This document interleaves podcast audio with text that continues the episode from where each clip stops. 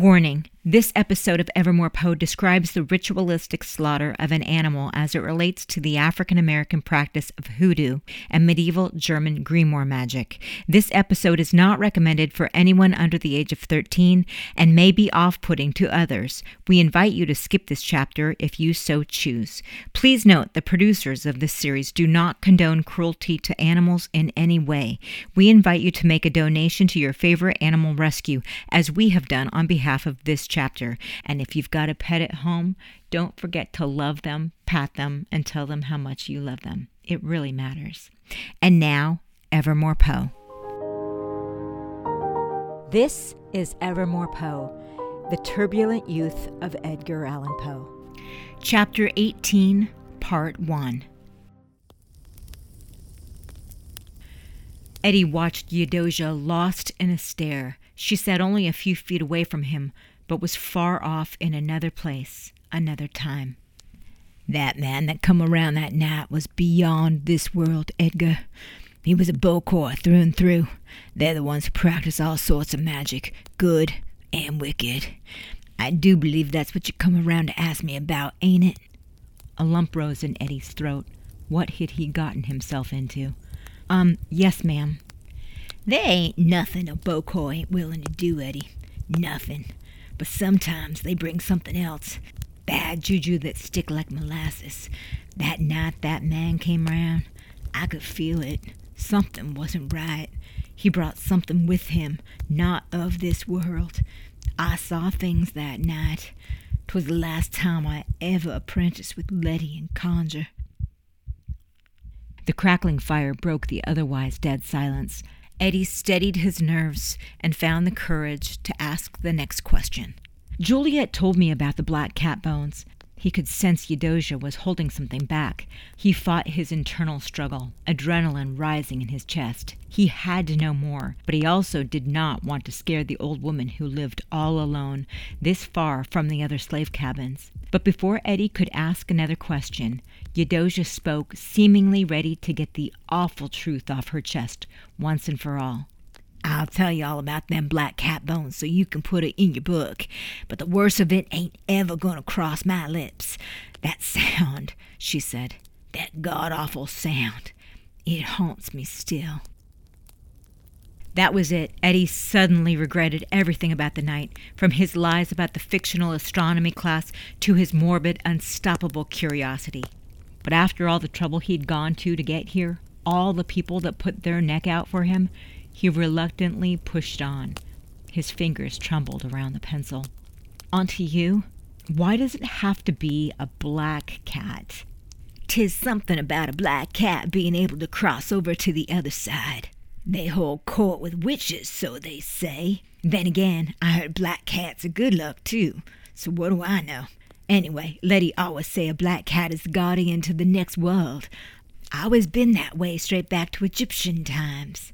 The black cat's got that cunning way about it, see? Smarter than you and I put together. Eddie asked, So then they're very wise then? Well, certainly wiser than some men I know. Ha! They shared a much needed laugh to lighten the moment.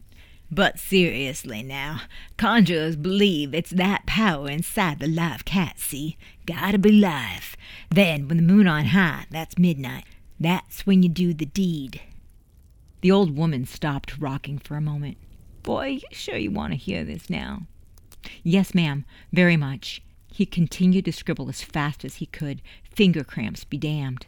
All right, she said, shaking her head. Can't say I didn't warn you, son. So you get that cat and you put it in a sack, see? Then you're going to boil a big pot of water.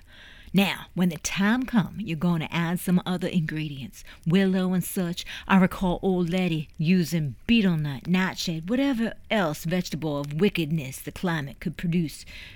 When all that done, in go the cat.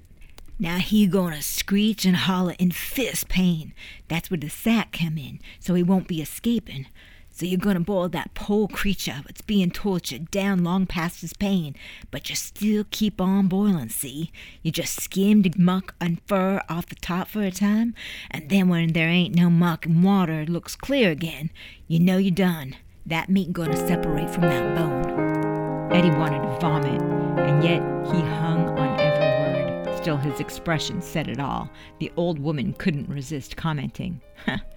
Warned you, didn't I, boy? Look here. Best you know I love animals, too, she said, pointing to the calico now curled up on the hearth. I warned you, nothing like this in the good book. Maybe I should stop for now. I ain't even gotten to the grisliest part of it yet. Eddie looked up in mid sentence. You mean it gets worse? I'm afraid so, Eddie. But Eddie was resigned to see it through. No, I need to hear it. Please, go on. Well, all righty then. Can't say I didn't warn you. Let's see, now where was I? All right, that pain that poor cat suffering is going to seep down into them bones, and that's where you're going to find the power of life. But you still ain't done yet. You gotta sort it all out. See, there's one special bone that holds all the magic. Every conjurer got a different way of finding it. Old Letty, she sucked on each and every bone till she found the bitterest one. Then you put that bitter bone, maybe a couple others, into a little sack. Sack can be made of anything cotton, linen, velvet, no matter. Letty made hers out of the poor cat's leather on account it was right there. Then you add some Van Van oil, and there you have it an amulet. Now that amulet gonna give you powerful mojo, see? Never did say I agree with how it will be done. I just respect it as all. Edgar had to know. Is the amulet really worth all that trouble? Well, folks round here believin' so. I declare to be one of them. Edgar went on.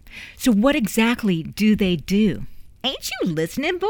I say they give you power. Well, yes, I'm sorry, but what specific power do they give you exactly? Oh, all manner of things, Annie. They can bring money, love, power, health, but they also can bring the other revenge, invisibility. They can bring a loved one back. Bring them back? Edgar flipped the page and wrote the word necromancy. When you say she brought people back, do you mean from, you know, beyond the grave? Embers popped in the fire, giving the room an ominous feel, and Eddie knew he had answered his own question. Onto you, can you give me an example of how the amulet has worked for someone?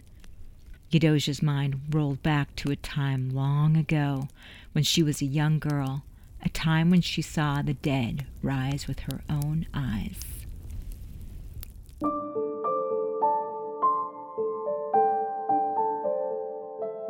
Thank you for listening to this episode of Evermore Poe.